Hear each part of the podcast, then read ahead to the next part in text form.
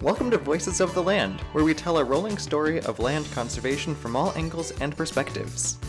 Here, we explore why the Westerly Land Trust's mission to conserve open space, revitalize culturally significant properties, and provide environmental programs is beneficial to the community and to the environment. Join us on this tremendous journey of wonderment and empathy towards the natural wonders of our world. Hi there, this is Voices of the Land, produced by the Westerly Land Trust. I'm your impeccable host, Erika. And I'm Joe. I am excited for today's guest. Rhode Island recently completed the Bird Atlas 2.0, an updated catalog of native and migratory bird species all across the state. The coordinator of this program, Dr. Charles Clarkson, is speaking with us today about his work. I hope we're not a burden. Wow. Some of the sites for the Rhode Island Bird Atlas 2.0 took place right on Westerly Land Trust property, so there are a lot of species to see and enjoy right here in Westerly. What a pheasant experience! Thanks for being here. We're excited to have you on. Why don't you tell us a little bit about what you do?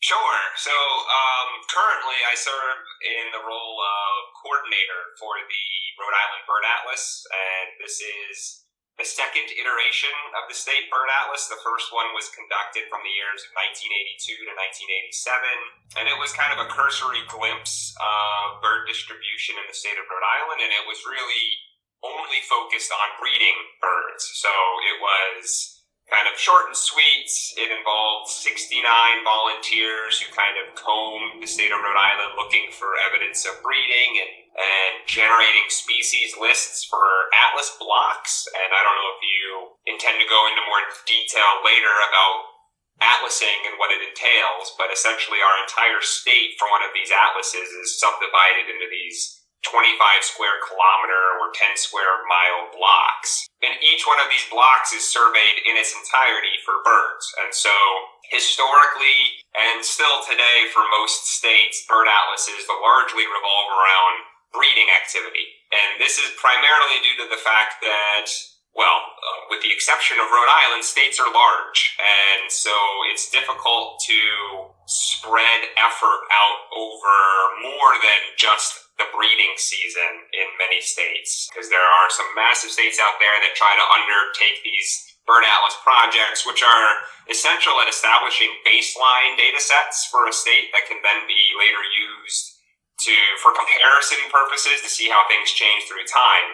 And if you want the most robust data set you can get, then it would behoove you, particularly if you're a large state, to really focus all of your effort on the breeding season. Because uh, understanding how birds are distributed across a state during the breeding season yields a certain amount of implication as to the habitat types in the state, what's available, because birds, for the most part, are pretty habitat specialized. You know, there are some generalists out there, but birds really do tend to distribute themselves across a landscape based on habitat type. So these breeding bird atlases are, are capable of, of giving you not only a snapshot of your bird population, but also an understanding of your habitat availability and how healthy those habitats are and how much of each of these habitat types are available for these species. In Rhode Island, we're really fortunate because we're small, and sometimes being small is beneficial because now we are able, in our second iteration of our bird atlas, to undergo the first ever known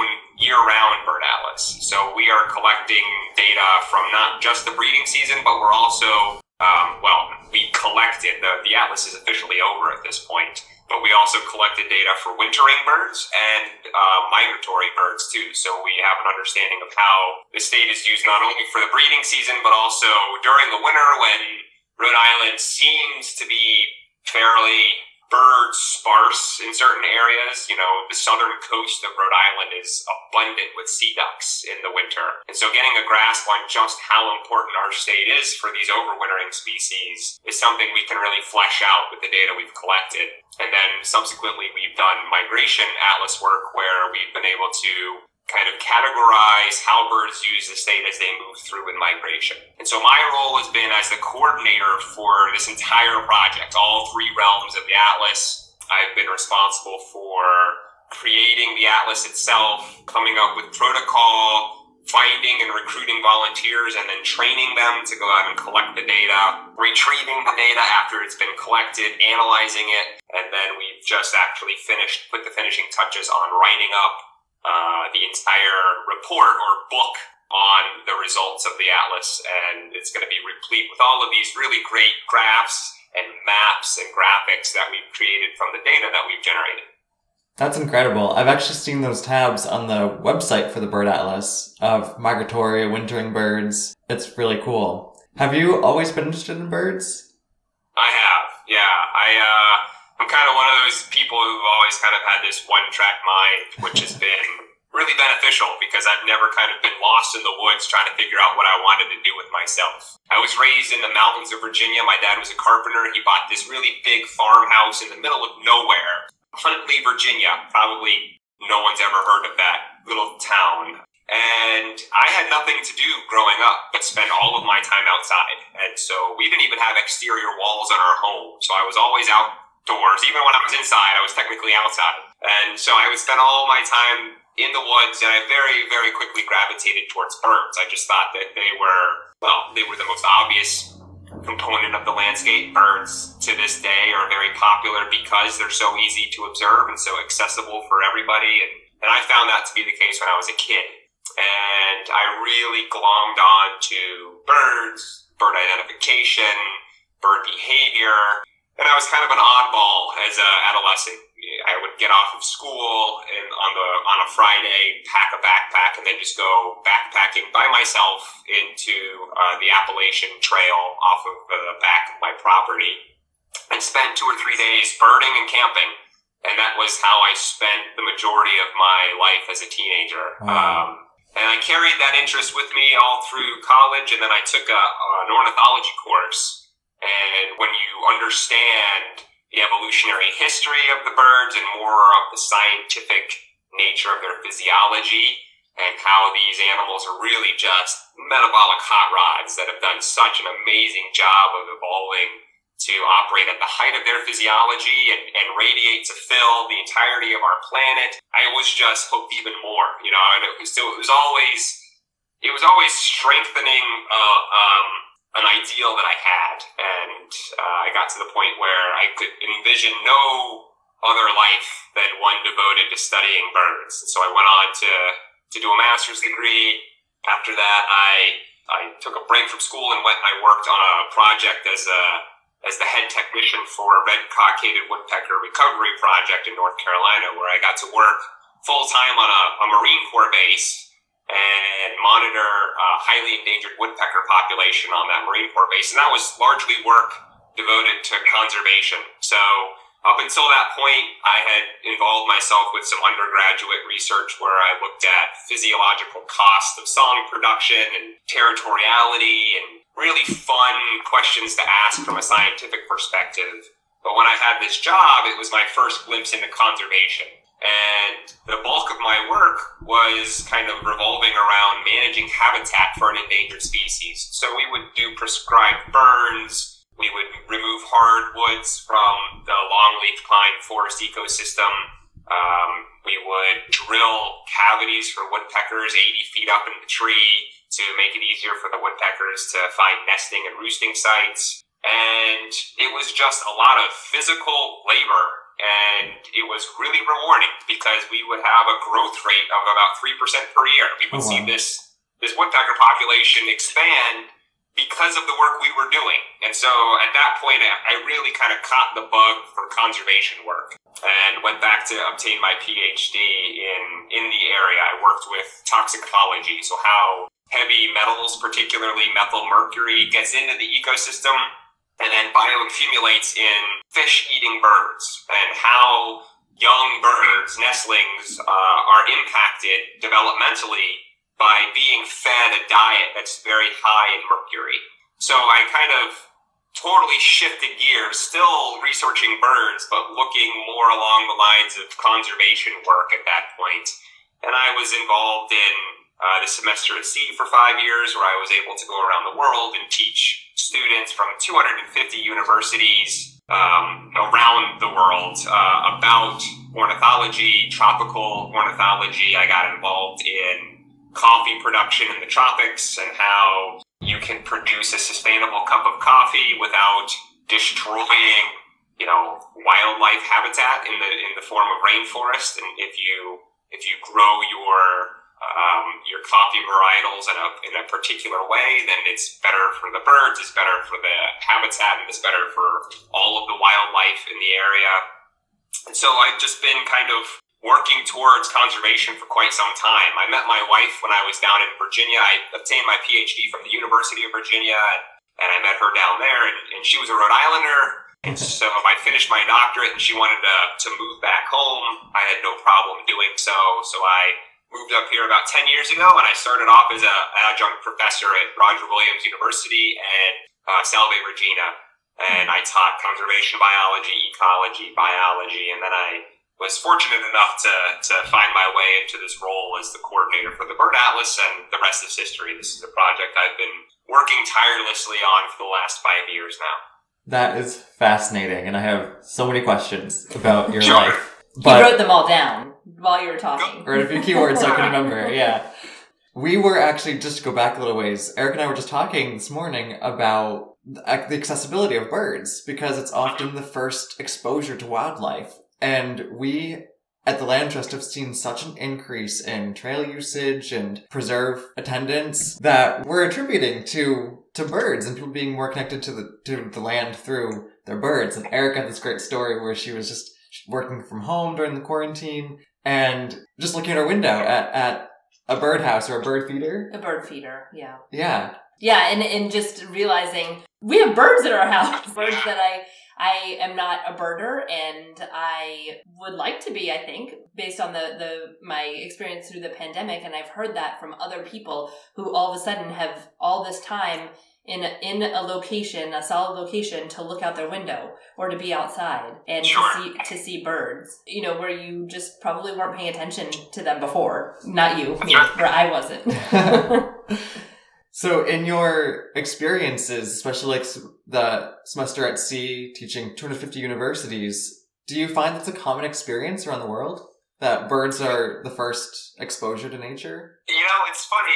Birding and bird tourism, which is basically just money spent in any capacity for birds. So the sector of our tourism that is bird related runs the gamut from ev- everything from people who go on dedicated birding trips around the world to tick off new species that they've yet to see, all the way to people who go buy birdseed and throw it in their backyard, and that's the extent of their bird watching. And that collective industry has been growing by leaps and bounds, and it's only been growing more in the last handful of years. Um, so it's definitely a phenomenon that seems to be getting more and more popular through time. Um, and my take on it is, you know, nature, you can approach nature in a number of different ways. You can be incredibly scientific about it, ask very specific questions about why certain things behave the way that they do, go out, collect data, analyze the data, and then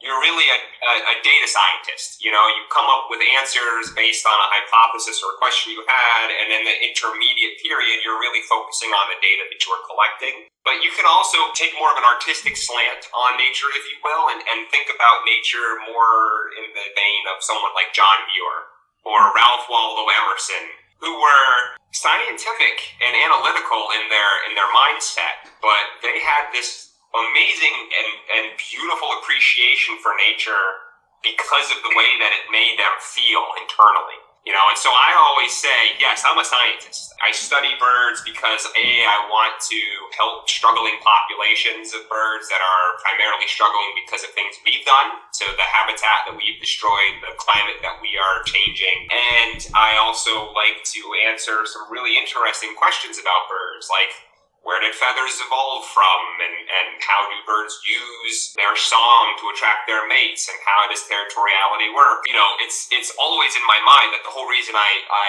became obsessed with birds and even today when i look at a bird when i see a bird there's no science in my head. It's a feeling. It's a feeling i get. There's something magnificent about looking at a bird, the colors, the feathers, the fact that it's the only thing on earth that has feathers, watching a bird flying effortlessly, all of it kind of stirs something in your soul. And so for me personally, it's, it's, it is a scientific connection I have with birds, but it's also very emotional. And so I liken my experience at least to those of people like John Muir who see a landscape and they feel something deep and emotional, this connection they have to nature. And I think that, that people are just starting to do that more and more. They're starting to look outside of themselves. They're starting to look outside of their own hectic lives. They're noticing these things in their backyard that have been there all along and they're feeling kind of an emotional connection to them. You know, there there's a certain amount of happiness that you can achieve just by watch sitting and watching birds, you know and yes, you can achieve that level of happiness by watching mammals or studying flowers, but it requires more work. You've got to go outside and find them, you know, and whereas birds come to you and you step outside your door and the first thing you hear is likely a bird in song somewhere, you know, in your backyard or your neighbor's backyard and flying overhead. So birds are very accessible and it's that accessibility that I think that people are kind of really falling in love with. The fact that they they have this release from their lives. Because all of our lives are getting so much more hectic every year. We've got so much stuff to deal with and birds are, are release a simple release something that you can find really easily and spend as much or as little time observing as you want. But in that observation you're filling your well. You know you're you're getting something out of that relationship. You're not harming the animal. You're not interacting with the animal unless you're feeding it um, and yet you're you're you're benefiting from that relationship that you have with this animal and i think that's actually just becoming more and more common you know i lead a lot of bird walks throughout the year and i give a lot of talks on bird biology and evolutionary history. And I would say the preponderance of people who take these courses and go on these walks with me, they're not scientists, they're enthusiasts. And they're enthusiasts because they just they think birds are cool. They think birds are really cool. And I think that cool factor is what attracts a whole lot of people to birds and it's just becoming more popular because there are people out there who are sharing who are sharing this gift that they've found with others and it's it's catching on in a big way. I think I can totally relate to this story that you're describing because my background is in marine mammals. That's what I grew up being obsessed with, probably the same way that you were obsessed with birds. And when I left that career, when I started working at the Westerly Land Trust, I vividly remember seeing a hawk and thinking, hey, I can like birds now. And it's not that I wasn't able to like birds before, but all of a sudden I had moved into a, the terrestrial realm and there's so much more accessible as, you know, um, than marine mammals. It's, I think it was something that I hadn't considered before. And now here I am where I can look out my window or go outside and, and see these animals that I really feel, like you said, I have an emotional attachment or I'm drawn to them in a different way that I had ever been before. So I think it speaks a lot to the way your brain works too. You know, like I said, there's a spectrum of, of bird enthusiasts out there, and there are people who will go and they will find birds and they will see these common birds enough to actually get bored with them, mm-hmm. and they want to see new species, and they they go on this hunt. You know, and for them, the excitement is in the hunt to find new species, to check, check them off the list, and find as much as they possibly can. But you know, at, at, the other end of that spectrum are, are people like myself where I can watch, I can go for a walk in my neighborhood with a pair of binoculars and look at cardinals and chickadees all day long, even though I've seen countless millions of both of those, and I've banded hundreds, if not thousands, of both of those species. So I've held them in my hands, and yet still, it's them and their interaction with the world around them and their behavior towards one another that still fascinates me you can live 20 lives and still not learn all that there is to be taught by a black capped chickadee. It's that level of interest that piques my soul when I go outside. So I, I am of the mindset that birds, regardless of how rare they are or how beautiful they are, all have a really, really cool story to tell because every single one of the 10,000 species of birds on this planet are here because they figured it out. They've over a 160 million year evolutionary history. they figured out how to survive in a given environment, how to specialize on a given food, how to avoid predators, how to nest successfully. And that evolutionary uh, kind of path that they have walked or flown is something that fascinates me to the to the point where I will never tire of seeing the most common backyard species because I still feel like they're teaching me so much about myself. Mm-hmm. Yeah, I've never actually heard of a black capped chickadee, so already learning something. You'll have to go research it. I will. I want to point out that just in the last five minutes, you both have used the word obsessed just so casually, and I love it. I love the enthusiasm. We definitely more of that. People mm-hmm. embrace your nature obsessions because it's great. Yeah. What do you? How do you think? Kind of along those lines. I mean, given that you grew up basically outside you were probably always a conservationist. I know you said that you kind of you learned it later on when you were studying it from a technical point of view in a school. But what what kind of changes have you made in the way that you live your life or how do you live your life differently because of your job? Not necessarily how do you do your do- job differently but your day-to-day everyday life. What decisions do you make based on your conservation mindedness sure.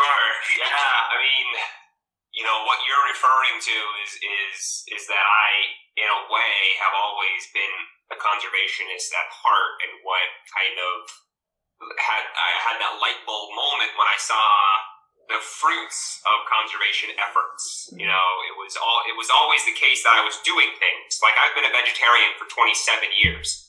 Um, and that was a decision that I made very young in life because I just simply didn't want to cause harm to animals, any animal. I didn't care what it was. I, I didn't feel the need to do it. I felt like there were plenty of legumes and and leafy green vegetables and things to get me by happily and healthily without having to cause harm to any animals.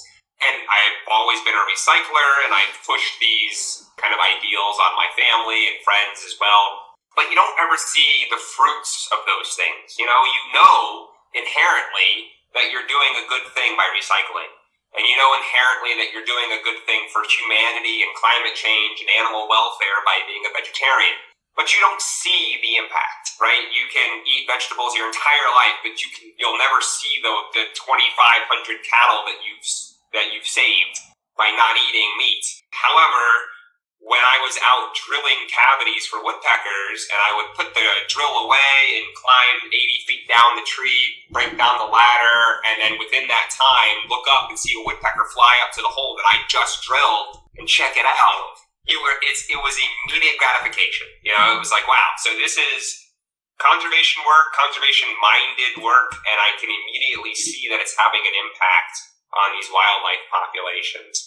So there was a, there was this this bridge that was made very, very strongly for me that was just a form of encouragement. It was, you know, you can live your life by doing things that are conservation minded, and some of those things that I make sure that I do are recycle, uh, purchase, bird certified bird friendly coffee that's been certified by the Smithsonian Migratory Bird Institute. So, so I know when I drink that cup of coffee that no rainforests were chopped down to produce that coffee you know, drive fuel efficient vehicles, uh, try to be as conservation minded as I can in terms of my lawn care so I don't rake all the leaves away when I know that bees and other pollinators are going to be using that um, leaf litter and the Carolina wrens in my backyard are going to be foraging in that leaf litter if I just leave it be.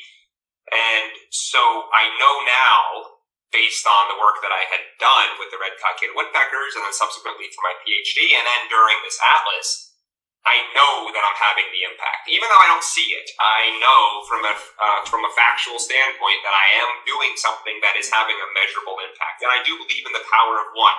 I very much believe in the power of one. You know, I think that it would be great if everyone would do some of the things that we know to be really important from a conservation perspective. It would be wonderful if everybody decided to cut back their meat consumption to one day a week or make sure that when they drink a cup of coffee, it was certified bird friendly and, and not Folgers or Maxwell House, for example. I inherently know these things, but I also believe that regardless of whether other people do it or not, by me not doing it, by me not consuming these products and making sure I make certain choices in my life, I am having a measurable impact, particularly when there is some market influence that an American consumer has. You know, and I can give you a really quick example of that pertaining to the bird friendly coffee varietals. There are very little market mechanisms in place to protect coffee producers who make coffee in a sustainable fashion. You know, they don't get as much money for their coffee when it is brought to market as these huge conglomerate coffee producers do. And so it's so easy for you to go to the grocery store and just grab a bag of cheap coffee off of your, your shelf. But if you go to your local coffee producer or coffee roaster and you go through their varietals and you select the bag that is certified bird friendly, that's then a bag that they're going to have to order more of. You know, and so you keep this market alive. And so trickling down that chain somewhere is the producer of that coffee. And he or she and their family are getting paid for the coffee that is being produced on their farm. And that to me is very important. That gives them uh, impetus to continue doing what they're doing. And the hope is obviously that that demand will build and that this will become more of a commonly produced good than it is now. Yeah, um, I I remember just go back a little bit again that you were talking about all of your projects like they seem so specific and I think that's that's really cool because no matter how small some effect is, whether that be like your like the power of one, one person impacting um, or having a better yard because they're leaving the, the leaves out, not using chemicals, everything is connected. So like building one home for these woodpeckers is going to have lasting impacts around the world. Absolutely. Yeah, so we live in a world of globalization, and one of the things that I always impress upon my students when I teach a conservation course is you don't think about the vast majority of things that you do. And I'm guilty of that too. I'm not saying you don't think, like, I don't, we don't think collectively about the impacts we have and how far reaching they are, you know? And so if you sit down to a dinner and that dinner consists of a piece of salmon followed up by a piece of chocolate cake and a cup of coffee. That's a very common meal. People go to restaurants and they order that kind of stuff all the time. But the salmon probably came from either a farm, a fish farm somewhere, or if it was wild caught, it came from a population of wild salmon thousands of miles away from you that's either being fished sustainably or possibly not. And then that piece of cake is made with cocoa, with chocolate. And that chocolate's either coming from the American tropics or it's coming from the African tropics. And then that cup of coffee is being brewed from beans that were shipped thousands of miles, again, from either Africa or, or Central America, South America, to the restaurant for you to enjoy uh, after your meal.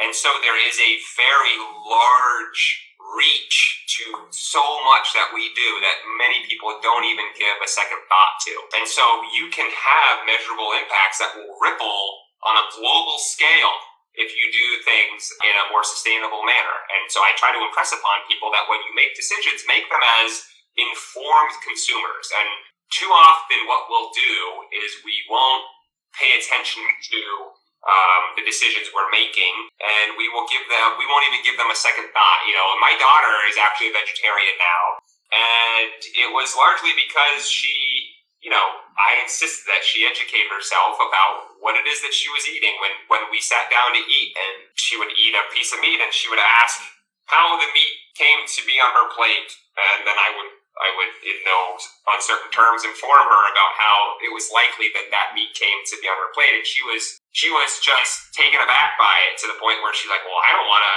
be a part of that," you know. And so I do think. How old is your daughter? Sorry to interrupt you. How old is she? She's twelve. Okay, I just wanted to understand because I love, and I'm sorry to interrupt your story, but I love that you are. I'm assuming being very honest with your daughter of of the chain because it is important for people to understand that. It is important to understand you don't just go to the grocery store and buy a pack of chicken. It came from somewhere else. And, and so I, I really admire that. That's kind of always been my tactic. I don't like the practice that many people engage in of pulling the wool over their own eyes, you know, of saying, I know bad things happen, but I don't want to think about it. I just want to eat my piece of chicken or whatever. And so to me, that's not how change is made. You know, change doesn't come from ignoring something. You've got to phase it it head on. You've got to recognize what the shortcomings of our society are, and only then Are you going to be able to make some kind of measurable impact? You know, even something as small as going to your fishmonger and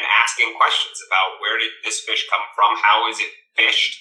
All of which is information they should have at their fingertips. When fish show up at their store, it should be marked with how it was caught, the form of fishing practices that were used to collect that fish sample, that, to collect that fish fillet, where in the world that fish came from, and then just going the next logical step of, of demanding food that's been sustainably caught using sustainable methods, uh, relatively local to you so that it's not being shipped frozen you know, a lot of people don't understand, and this is, we're way off topic when it comes to birds here, but they don't understand that a lot of the fish caught right here in the Western Atlantic is then shipped overseas to Asia, where it's processed and frozen, and then shipped back to the United States, where it is sold and consumed. So there are so many steps in all of these processes that are easy to learn about and and just most people don't take the time to learn them. So my big thing with education is education. Like you know, this is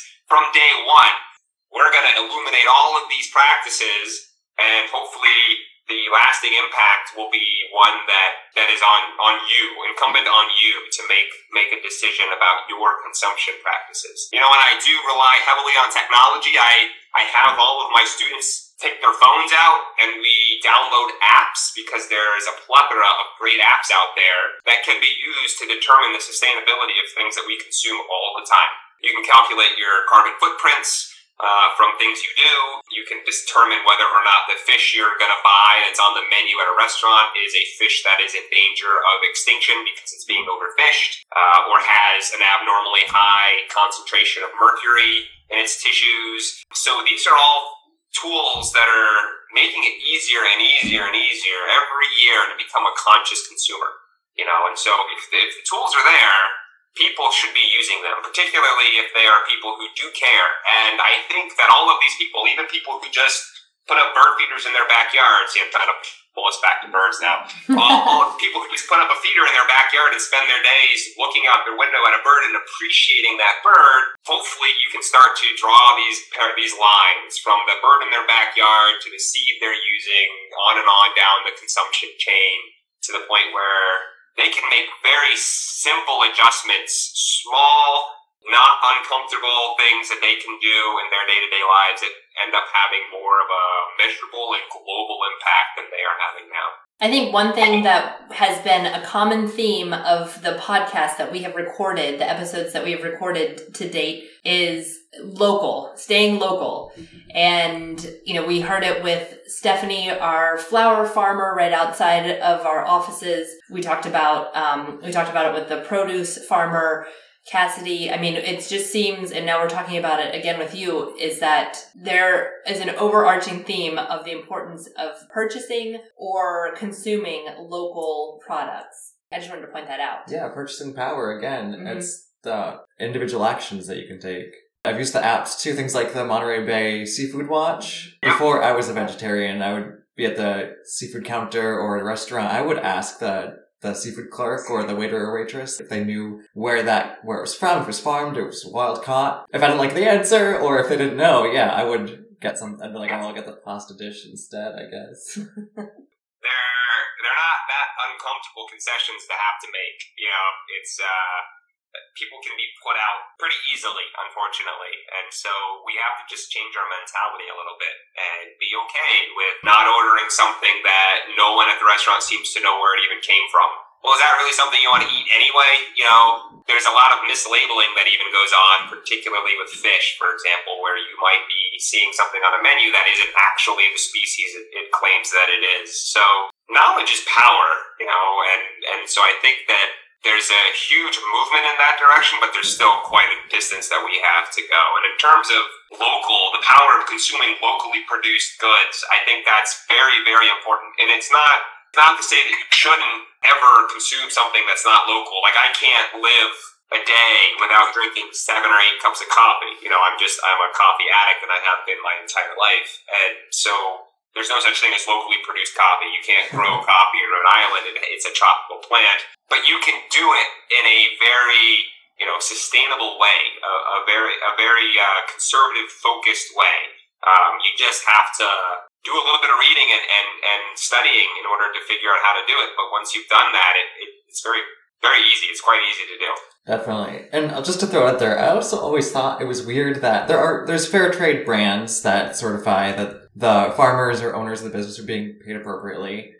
I always thought that was weird that we have to feel good about that, like going out of our way to purchase something that guarantees a livable wage for the um, producer.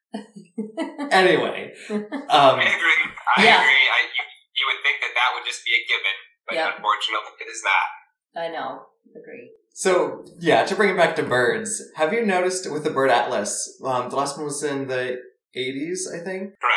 Have you noticed a change in migratory patterns or the permanent residence of birds in Rhode Island due to climate change? We have, and unfortunately, because the first atlas, which was done over 30 years ago, only looked at the breeding season, the only thing we can look at for change analysis is the breeding season now. We don't, we didn't do any data collection during the winter or the migratory periods in our first round atlas. So all of the data that we collected on how birds utilize Rhode Island for the winter and subsequently how they use it during periods of migration, that's all our first baseline data set that we've accumulated. So hopefully subsequent bird atlases that are done in Rhode Island will all continue collecting data during both winter and migration. And then we can see how things change during those times of the year. But during the breeding season, we've absolutely seen quite a bit of change. The, the majority of, of change that we've seen comes in the form of how our habitats have changed through time. But there are some very obvious climate change driven changes that have occurred as well in some of our avifauna. So I'll give you a few examples. Some of the You what? know, Some of the the what fauna? avifauna, A-V-I fauna. So Oh, it's just another way of saying bird life. Okay. I, I prefer avifauna. I think it sounds, it's, it's got a good ring to it. Yeah. So, you know, hundreds of years ago, Rhode Island had a massive farming industry. You know, we had a lot more agriculture, we had a lot more grassland and agricultural field habitat throughout the state. And then slowly but surely, kind of agriculture in this country shifted towards the Midwest. And as it did so, all of these small farms dotting the landscape in Rhode Island disappeared. But the the land itself was there, but not maintained anymore as a grassland habitat. So, beginning quite a while ago, we had species that were associated with grassland and open habitats that began to dwindle in the state of Rhode Island. And by the time we conducted our first breeding atlas, we saw that uh, quite a few of these grassland birds, like eastern meadowlark and bobolink, savannah sparrow, they were kind of dropping at a pretty precipitous rate in the state. And that was largely because of the fact that the grassland habitat, the open habitats, were no longer available to them and had all begun the natural state of succession back into a mature forest. So, you know, if you're familiar with the idea of succession, it's that habitats will success through a series of stages back into what's referred to as a climax community or a a mature forest, we never actually get to a final habitat type because things are always changing. But um, these grassy habitats, these big fields, all over time they will become uh, ruderal, which means they will have more shrublands, kind of shrub uh, species move in, and a grassy habitat becomes a shrubby habitat. And then some young saplings will come in, and you'll start to go from that shrub habitat into a young forest, and then young forest into a mature forest. And so all of these species that rely heavily on big open grass fields have become virtually non-existent in Rhode Island. So we've we've seen very precipitous declines in so many of these species. However, on the other end of that spectrum, we now have a lot of really mature forest in our state relative to what was available 30, 40, 50 years ago. And now we're seeing huge increases in populations of birds that rely on mature forests. So pileated woodpeckers, which are those really big woodpecker species, are now ubiquitous in Rhode Island, particularly in the western parts of the state. And that's because there's more mature forest habitat for them. Our forests have matured through time, and now the availability of habitat is greater, and so these species are benefiting as a result.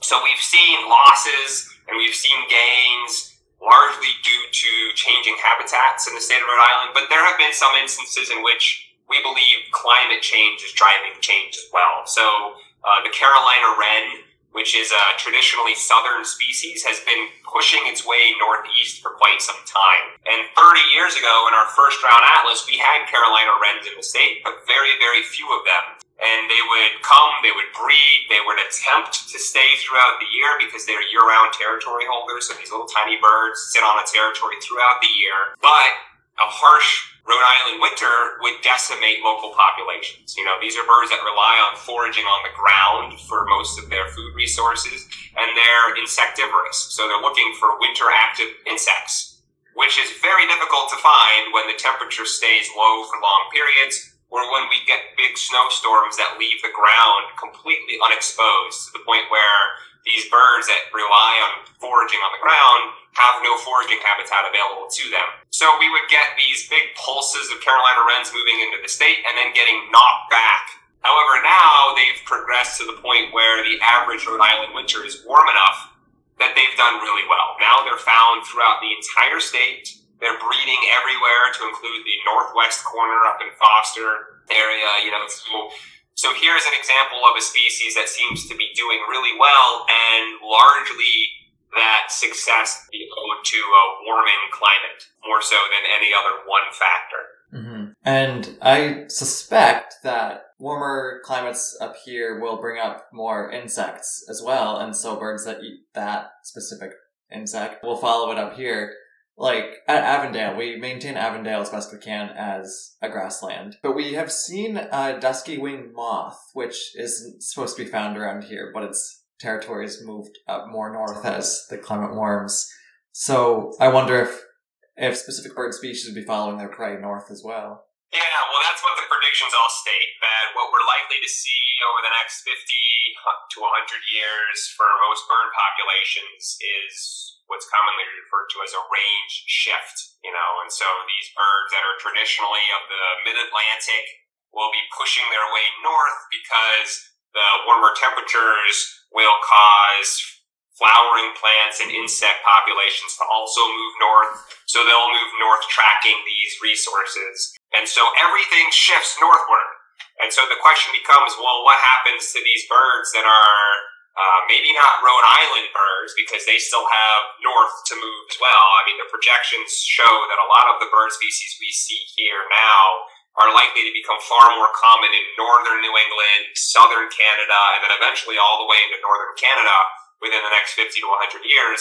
But what happens to these boreal species, these Arctic species that already live in the far north? Where are they going to go? You know, they can't go any further north than they already are. So it's believed that we're going to pinch a lot of these species in these northern regions of the planet uh, to areas where it's inhospitable. They're not able to procure the resources that they require to meet their physiologic demands. And that's when we're going to see full scale uh, extinctions of species because they're just simply put won't be anywhere for their anywhere for them to go. Mm-hmm. So it's very very likely that we will see more and more southern species pushing north into Rhode Island and fewer and fewer of the birds that we historically have seen in our state will stay here. They'll just keep moving north, tracking these warming temperatures and resources. And so I think the projections are, and, and uh, don't quote me on this, but I think they are within the next 50 years, our average uh, summer day in Rhode Island is going to be similar to what the average Atlanta, Georgia summer day is now in terms of temperature and um, humidity. So I moved you know, here from Atlanta. I don't want to go back to that. yeah, yeah, I'm from Virginia. You know, it's hot and humid, and mm-hmm. um, that's likely what we can expect here in Rhode Island in the next 50 years or so. Uh, just just based on the way things have been progressing. Mm-hmm. I have a question, just for my own curiosity. So, Arctic birds, they winter down here, but why? Or is it just because the winter in the Arctic becomes too harsh for them, so they come down to a, a climate that's like an environment that's more similar to them? Yeah, you know, um, bird migration in its infancy began because because the tropics were always relatively warm and unglaciated, and all the birds and wi- all their wildlife species were all kind of compressed in this band around the center of the planet, and competition was really high for food, for nesting sites. Predation was very high, so that relatively few nestlings made it out of the nest alive. And then as glaciers began to retreat both north and south, birds would move north and south to find new habitats that weren't as congested. So they didn't have to deal with competition. Um, they didn't have to deal with predation rates as high. But it, it was costly for them, clearly, because they had to then move hundreds, if not thousands of miles every year to gain access to these areas because the further north they went, the fewer competitors there were, the more resources they had to themselves, and the more likely it was that uh, they would find themselves in a habitat that was light for longer, allowing them to crank out more nestlings successfully. You know, and so that kind of happened to the point where birds will migrate all the way to the poles. I mean, they'll go all the way to the Arctic regions during the Arctic summer because it's light 24 hours a day. Insect and flower densities are very, very high, so there's a lot of food resource available to them. Competition's very low because when you get up to the Arctic, these birds can really spread out and become territorial and not have to worry about as, as stiff competition for these resources. And predation is also significantly lower in these areas as well. But then in the winters, they find themselves in a habitat that is far too harsh to survive over the course of the winter. You know, it becomes dark 24 hours a day, oftentimes snow and ice covered throughout the day. Um, resources drop altogether. There are a large number of birds that head up to the Arctic to take advantage of insects, which all but disappear in an Arctic winter.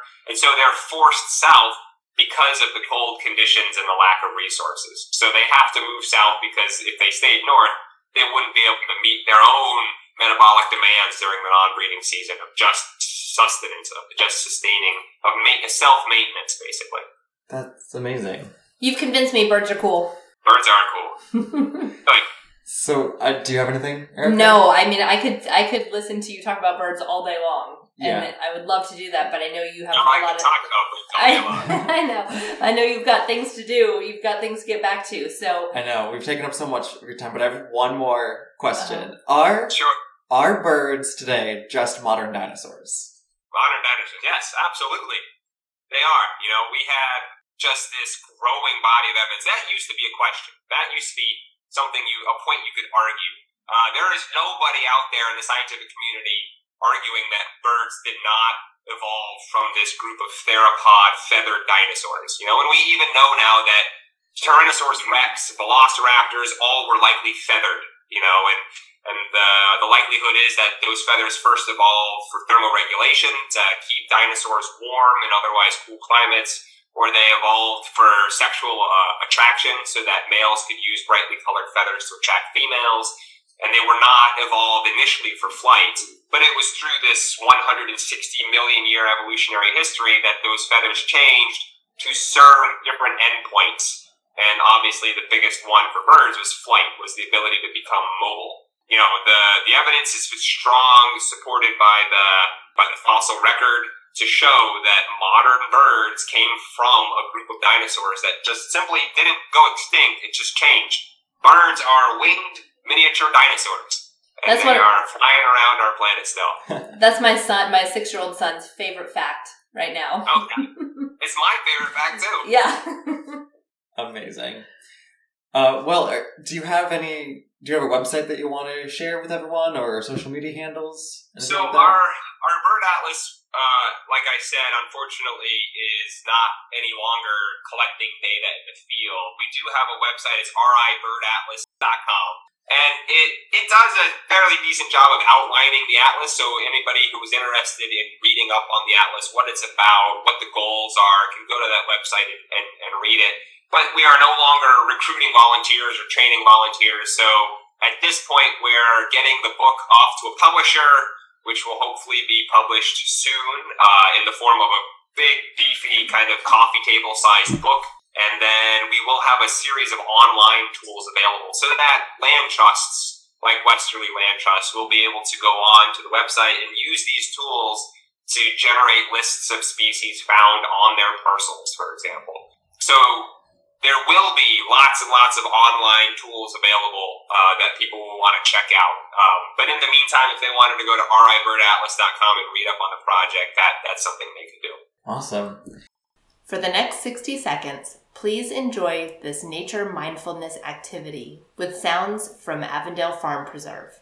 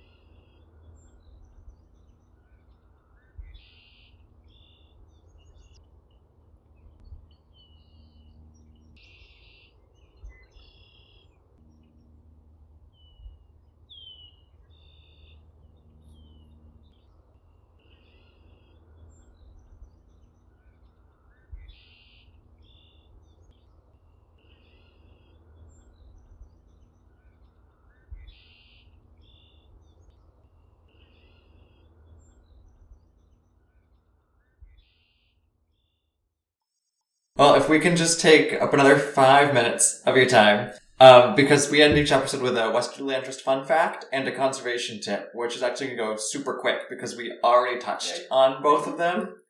So the fun fact was um, just you can find birds on our properties, especially I was going to I was going to mention Avondale being the grassland. We do have bobolink there, or they've been seen there. Right now, I heard that there are a lot of bluebirds, so that's exciting. Yeah, so birds are everywhere. That's And- right. yeah, yeah. and the conservation tip was actually to bring up meatless Mondays. It's a growing trend that's been catching on just to reduce your meat consumption, reduce your carbon footprint that way, reduce the impact of industrial agriculture. But we talked about that. So Yeah. we are on track.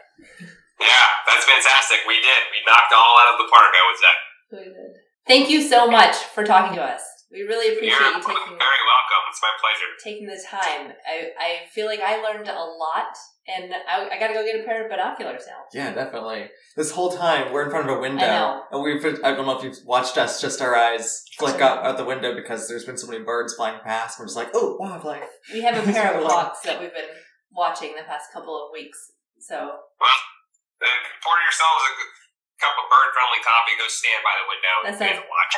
Sounds like a great way to spend the afternoon. I think we'll do that. Yeah. Awesome. Well, thank you so much.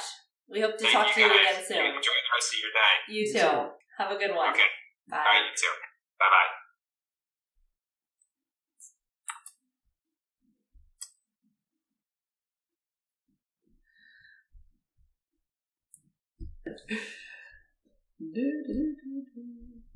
I'm gonna keep that in. That's a new intro. Okay.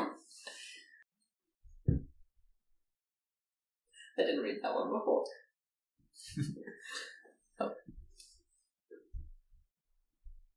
Thank you to Dr. Charles Clarkson for speaking with us. And thank you for listening to Voices of the Land. We could not do this without your support. Look us up on Facebook and Instagram or at westerlylandtrust.org for more information on our work. Also, check out the Trails app. Just search Westerly Land Trust in the App Store for trail maps, pictures, and message boards. And if you would like to support us in other ways, you can become a Land Trust member on our website. Again, that's westerlylandtrust.org. Thank you again and tune in next month. Thank you for listening to Voices of the Land. Your continued support helps us preserve and podcast the places you cherish. Feel free to rate and subscribe to this podcast to help others find it. And together, we can help everyone feel more connected to our natural world.